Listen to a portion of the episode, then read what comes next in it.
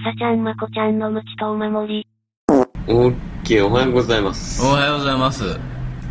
今そっちは3時夜中の3時よ、そうですね、3時50分ぐらいですね。あ、もうそろそろ4時っていう感じですね。4時。こちらは今、ロスで、1時50分。はい、昼です。あ、お昼の、お昼の、いい時間ですね。いい時間。まあ、一般的に活動する時間だよね、こっちは。そうですね。そっち天気いいですか？天気いいよ。あ、いいですね。うん。そっちわかんだよね、天気。そうですね、なんか、雨が降ったりやんだりっていう、いつもなんかインドネシアっぽい気候ですけど。なるほど。いやーね、今明日、発表なのよ。あ、明日なんですね。今資料作ってるよ。今 50% できた。お、50% 結構いいですね。いやもうね、これで話して終わったら多分 50% できて、明日発表だよね。発表するまでいろんなところさ回ってたんで、バイオスフィアっつって、宇宙で閉鎖空間過ごせるかっていうので、もう完全に外とシャットアウトして、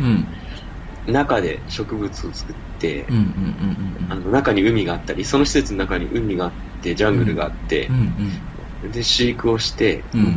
外からのサプライは全くなしでやるっていうね、あんだけど、そういう施設が、そこに行って、見て、それなんか二酸化炭素の問題で終わっちゃったんだけど、2年で、実験は。でも、そのぐらいに要は地球上でも大変ってことで、あと人間関係も結構大変だったみたいで、閉鎖空間8人ぐらいと、2年で地球上で終わっちゃうぐらいだから相当大変だなと思ったね、閉鎖空間。そうですね、なんか閉鎖空間に関しては漫画の宇宙兄弟ってあるじゃないですか。そこにね、結構閉鎖空間の中でなんか課題を与えられて、そのチームでなんかクリアしていくとかって、そういう話があるんですけど。あ、そうなんだ。結構面白いですよ、宇宙兄弟は。あ、そう。もう読んでないのがちょっとおかしいぐらいだよね。そうですね。もう大抵読んでると思うんだよね、宇宙の。そうだと思いますよ。まあ結構アニメとかもあるんで、アニメで見てみたりとかもするのもいいかもしれないですけど。はいはいはいはい。そうだね。ちょっと見てみよう。ぜひぜひ。結構面白いですよ。なるほどね。でもなんか実際体験した人、火星の、なんか火星に行くっていう前提で、なんか北極かなんかの施設で、違う施設だけど体験した人の話を聞いたけど、すっげえ大変だって。ああ。人間関係が。人間関係なんですね、やっぱりそうなると。超大変って言ってたよ。はいはいはいはいはいはい。で、超ストレスフルだし、みたいな。だから結構むずいよね。で、家族でもどうなのかね。例えば、まあ、中の他人と5人ぐらいとか入るからさ、家族で入ったらまだいいのかな、とかね、思ったりしたよね。いろいろ。閉鎖空間について。4月になってると大丈夫なのかとかね。あ、どうですかね。それもやっぱ実験とかありそうですけどね。ないよね、家族の場合どうなのかとかっていう実験は。でも血がつながってない方がまだいきそうだよね。あ、血つながってる方がまだいきそうな気がしたけど、そうでもないのかな。わかんないですね。逆にストレスを抱え込みそうな気がしますけどね、近い分。なんかここは遠慮しなきゃいけないみたいな部分とか、まあ多分人にはよると思いますよ、多分。そうだよね。なかなか、だからすごい難しさっていうのはそこなんだろうなと思ったよね。まあ他にも例えば、いろいろ酸素を作るとかいろんな難しさもあるけど、同じぐらいそこって結構、だから多分いろいろ宇宙旅行士、飛行士はいろんな精神テストとか、今まではね、されて、動じない人とか変化に強い人が選ばれてたんだよね。いやー、すげえなーと思ってね、それを見て、でその次上にセドナっていうところがあるから、パワースポットの、まあ、超観光地なんだけど、以前も行ってたんだけど寄ったことなかったから、とりあえずパワースポット寄ってみて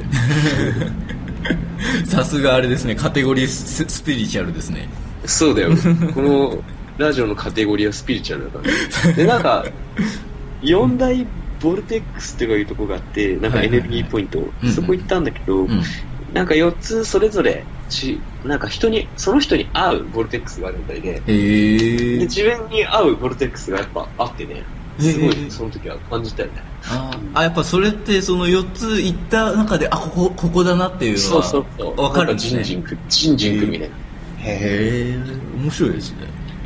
すごい良かった制度な制度、うん、でその後ラスベガス行って、うんうんうん、でマイケル・ジャクソンのザ・ワンってシルク・ド・ソレイルかワンかな、うんうん、見て、あ、それはそれでなんか、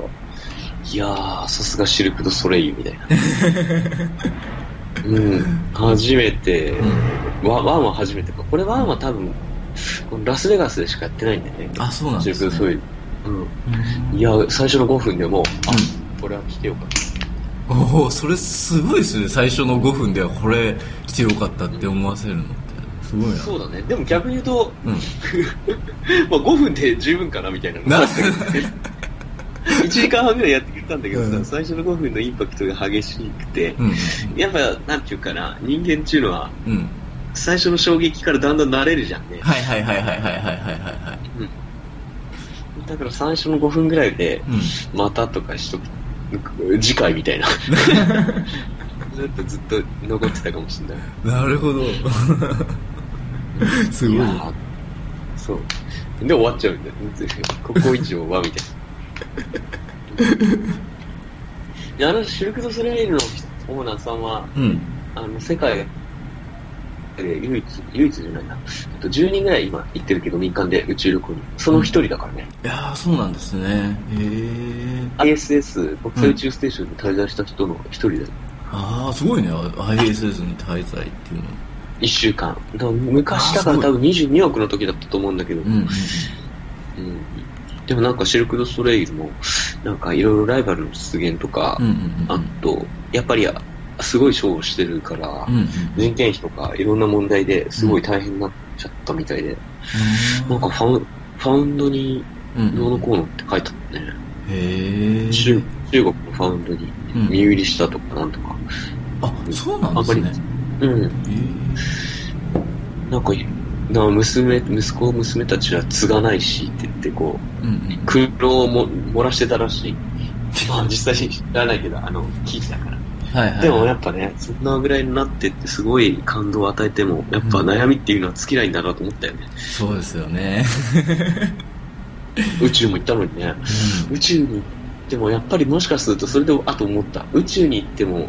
っぱ地上の悩みは尽きないってことは、うんうんうんうん、もしかするとエベレストに行った後とかと同じ感じなんじゃないかみたいな あんまり変わらない、うんうんうんうんうん、まあ、でももちろんなんかこう自分の中にはあるんだけど、うんうんうんうん、別にそんな特効薬的にやっぱ全部変わるもんじゃないの。そうですね、うんうんうん、宇宙に行っても、うん、なんかあれじゃないですか、それって結局なんかこれすげえ欲しいなって思ってたものをすげえ欲しいなって思ってる時が一番楽しいっていうやつじゃないですか。まあそうだよね、よく言われるやつかな、に似てるような感じしますよね。うんうん、そうだ。で、その昨日か戻ってきて、あ、でそのぐるぐる回ってたら、なんかレンタカーで2200キロぐらいもう走っててさ、うんうんうんうん、2200キロ走ってもちょっとへこたれてたらさ、うん、いやアメリカ広くて嫌だよみたいな、アメリカ人の人たちに、でもそれはアメリカ人どのぐらい走るの車みたいなの言ったら、うん、いやうちの母は80歳だけど、うん、80歳の時に、2日で2200キロ、あ、じゃねえ、4500キロ走ったわ、みたいな。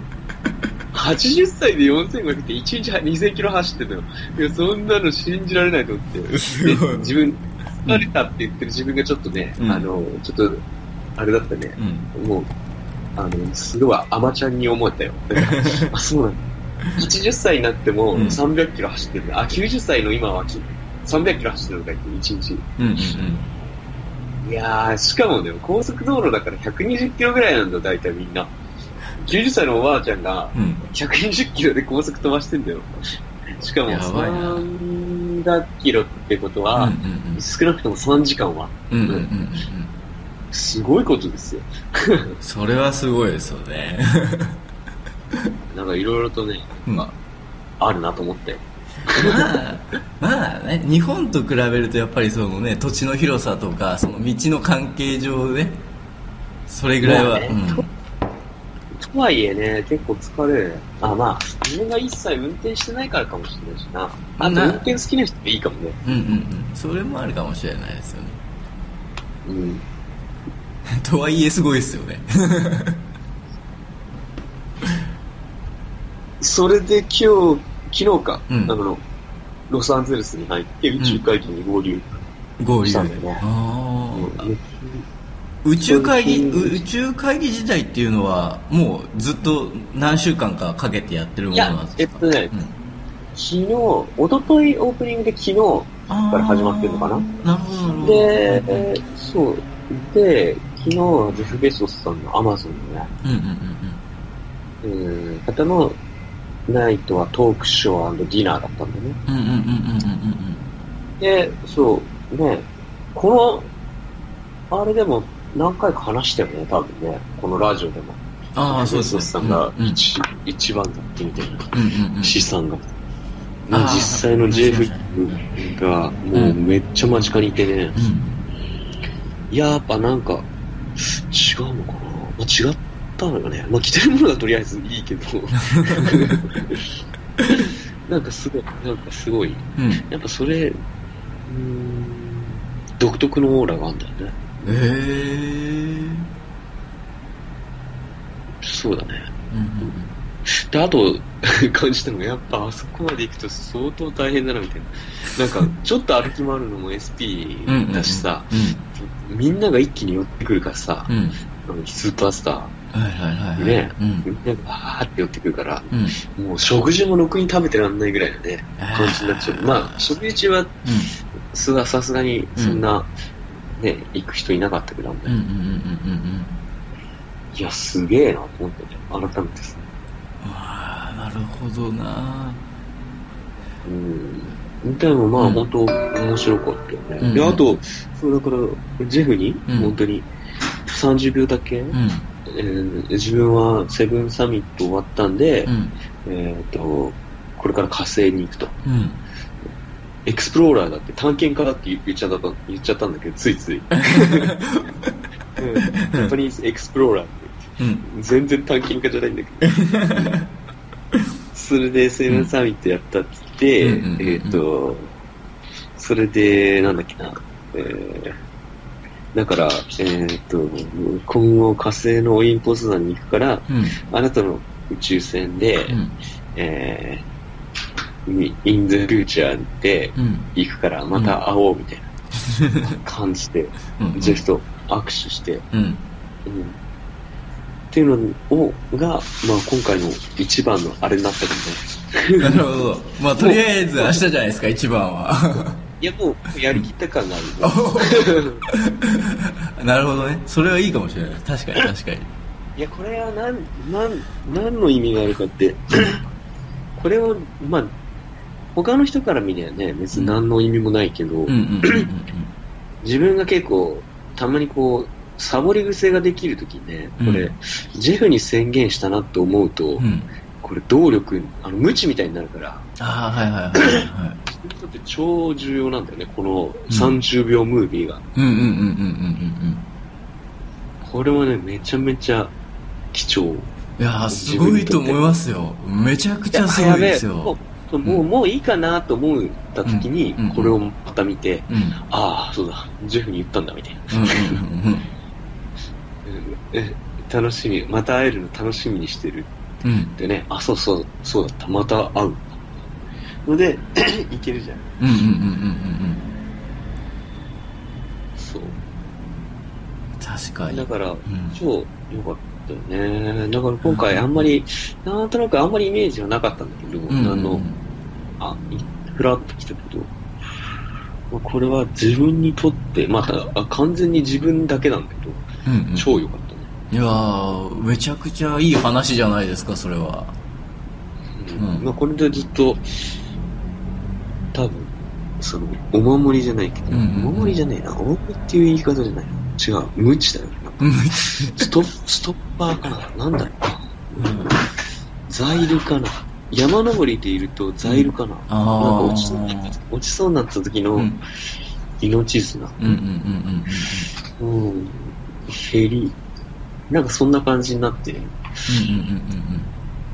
自分の場合その宣言を確実にさ、うん、先にするじゃん、誰かに向かって、うんうんうんうん、でそれが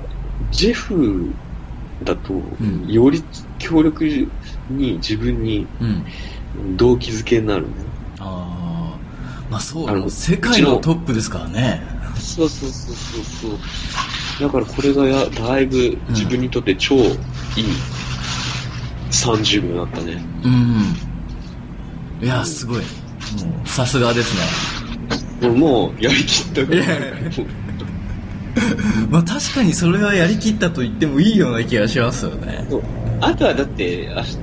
ちょっと確かに発表とかするけどさ、うん、別にまだ行かないしさ。うんまあ、これから向かうけど、うん、まあ明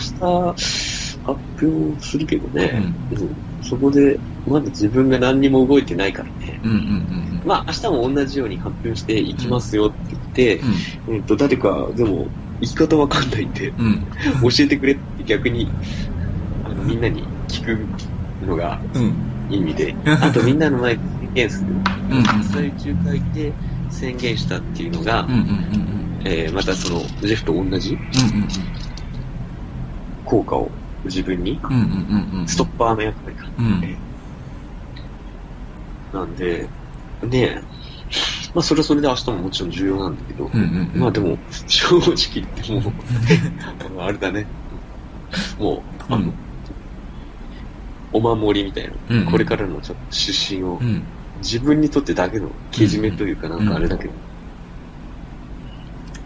いやーよかったよ。いやー素晴らしい。うん。やっぱ宣言とかって、まあみんなにするのもいいけど、やっぱ誰にするのかっていうのも大事なのかななんて今の話を聞いててちょっと思いましたね。ああやっぱりそう。うん。なんだろうやっぱりその宣言する時の自分から出る言葉の重みって変わりそうな気がしますよね。ああそう確かにね。そうか。そうだねうん、いやだから本当、うんまあ、これも結局そうだけど自分だけの問題だよねどっちかっていうとまあそうですねあそう別に、うん、ただ写真とか撮っても意味ないけどさそれはこのどういう意味合いで撮るかにもよるじゃん、うんうんうん、まああとでも話すのはやっぱり一番強いよねだ約束をしたから約束をするって強いと思うんだよね、うん、そうですよねただはいとかだけじゃなくて、うんうんうんうん、確かにいやだから超良かったよいいですねめちゃめちゃいいじゃないですかこれでね多分どうせじゃないどうせ帰ったらまたグダグダトークになってさ、うん、なるんだよこれ多分ねそしたらここさジェフに宣言してたじゃないですかみたいなあそうだったみたいなあれですかじゃあ毎回ラジオの前に誠さんのスカイプのところにジェフの動画の URL 貼っておきましょうこれ見よがしだねそうあ、誠さんこれちょっと見ておいてくださいみたいな感じでシュッてあそうだったまあよかったよ、うん、本当にまあ、これだけでもう俺はもういいかなって思った、うん、あいやめちゃめちゃ価値あることですからね本当そういうのはそうだねあとは、うんうん、結局動力、うんうんうん、だからあとは自分が超えていくだけじゃん、うん、そうですねでもやっぱ、うん、決心って絶対重要だから、うんうんうん、何よりも、うん、その方法論よりも多分そうですねうんうんうん、うんと俺は思ってるから、うん、それも結構ねまあでもこれもまだ別にこれで超決心なわけじゃないけど、うん、一応俺のなんていうかな大きな目標、うん、人生の目標を、うんもう完全に宇宙に向けたと、うん、オリンポスに、うん、今まではあやふやにポーってなってたんだけど、うん、一応もうロックオンして宇宙にカチッと、うん、要はなんか分かんないけどそのフックをかけて、うん、でどういう方向かは全然見えてないけど、うん、とりあえずそっちの方向に、うんうんうんうん、今指針を北斗七星じゃないけど、うんうんうんうん、北を分かるようにしたみたいな、うん、あーいいですね。まあブレんだろうけどね。それはあれですよね、やっぱり一直線にはいかないですからね。そうそう、うん、そうなんだね。でもよかったよ、うん、という感じで、あとは明日明後日は、うん、まあ、うちのメガネ屋としての仕事があるから、うんうん、仕入れそれ明日、うん、多分すぐなんだっけな、その終わってから、うん、すぐ仕入れに、うん、あとは明日とはあと1日は仕入れに行くかな、うんうんうん、ちょっとこれは単純な好奇心なんですけど、うん、メガネ屋ってどういう風に仕入れするんですか？いや俺もよくわかんないんだよ。あ、じゃあ誠流でいいですから、ちょっと教えてもらっていいですか？いや、なんとなくかっこいいとこ行って、うん、いやこれ超クールだねみたいな話から、うんうん、いやうちもね日本で入れたいねみたいな、うんうん、とかそんな感じ、うん、まあ、単純にあとなんか超クールなメガネは知らないみたいな、うんうん、とかそんな感じで今一軒教えてもらってて、はいはいはい、うん、そういう感じかな。へえ、すごいですね。じゃあもうそこら辺はもう人づてに聞いていって見つけていくみたいな、事前に情報とか事前に情報とか調べとかないでっていう感じか。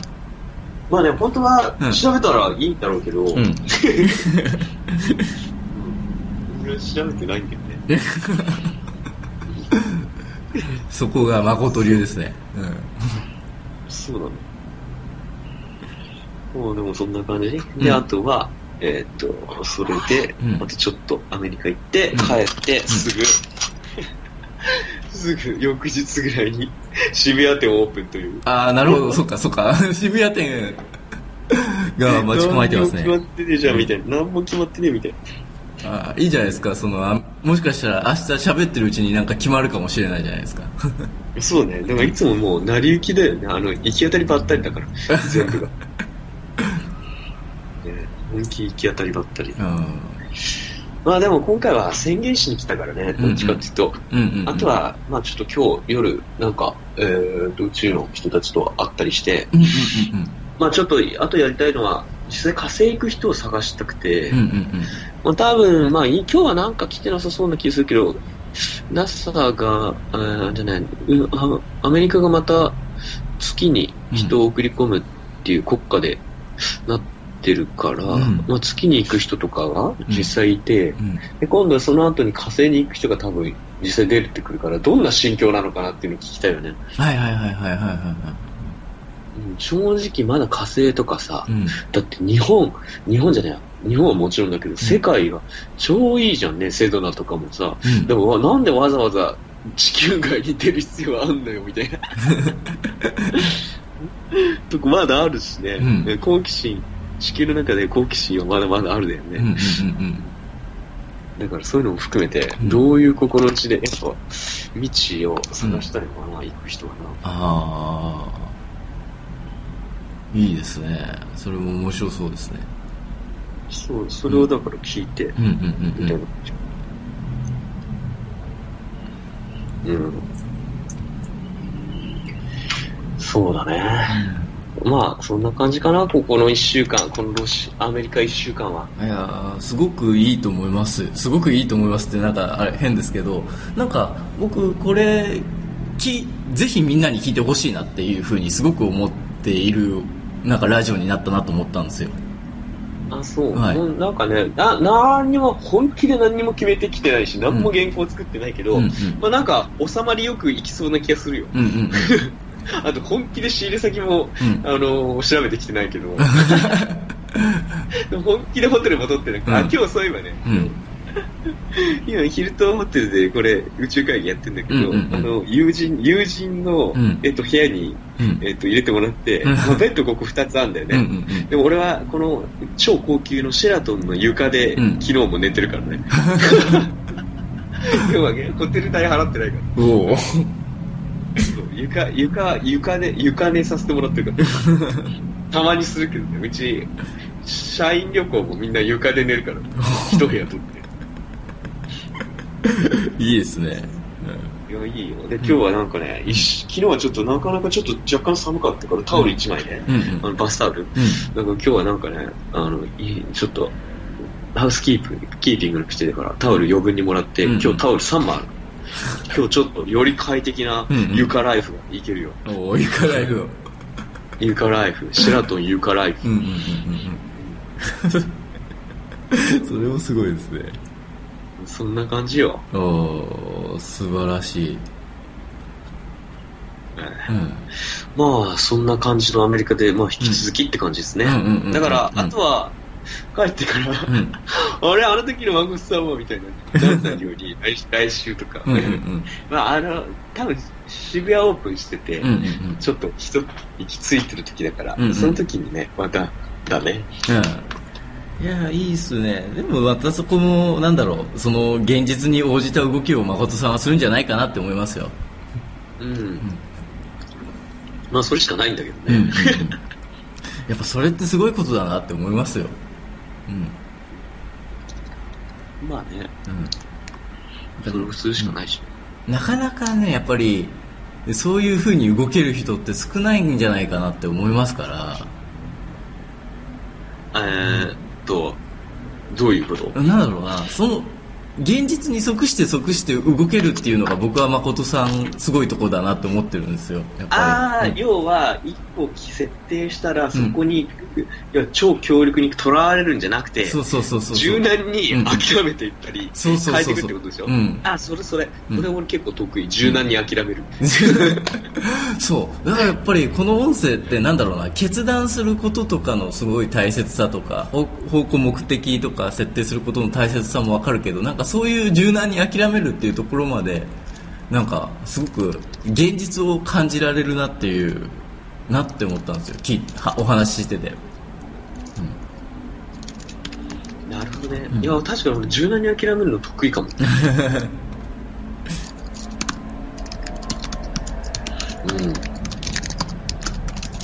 ん、いいね、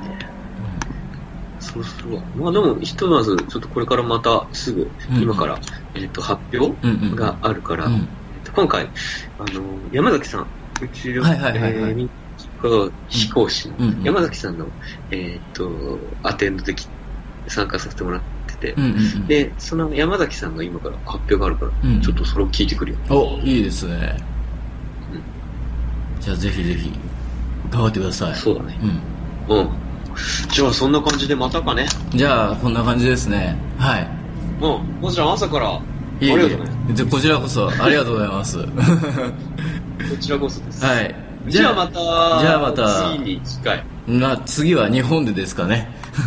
そうだね、日本渋谷かも。あ、いいですね。じゃあ次は新店舗渋谷でだね。あ、渋谷で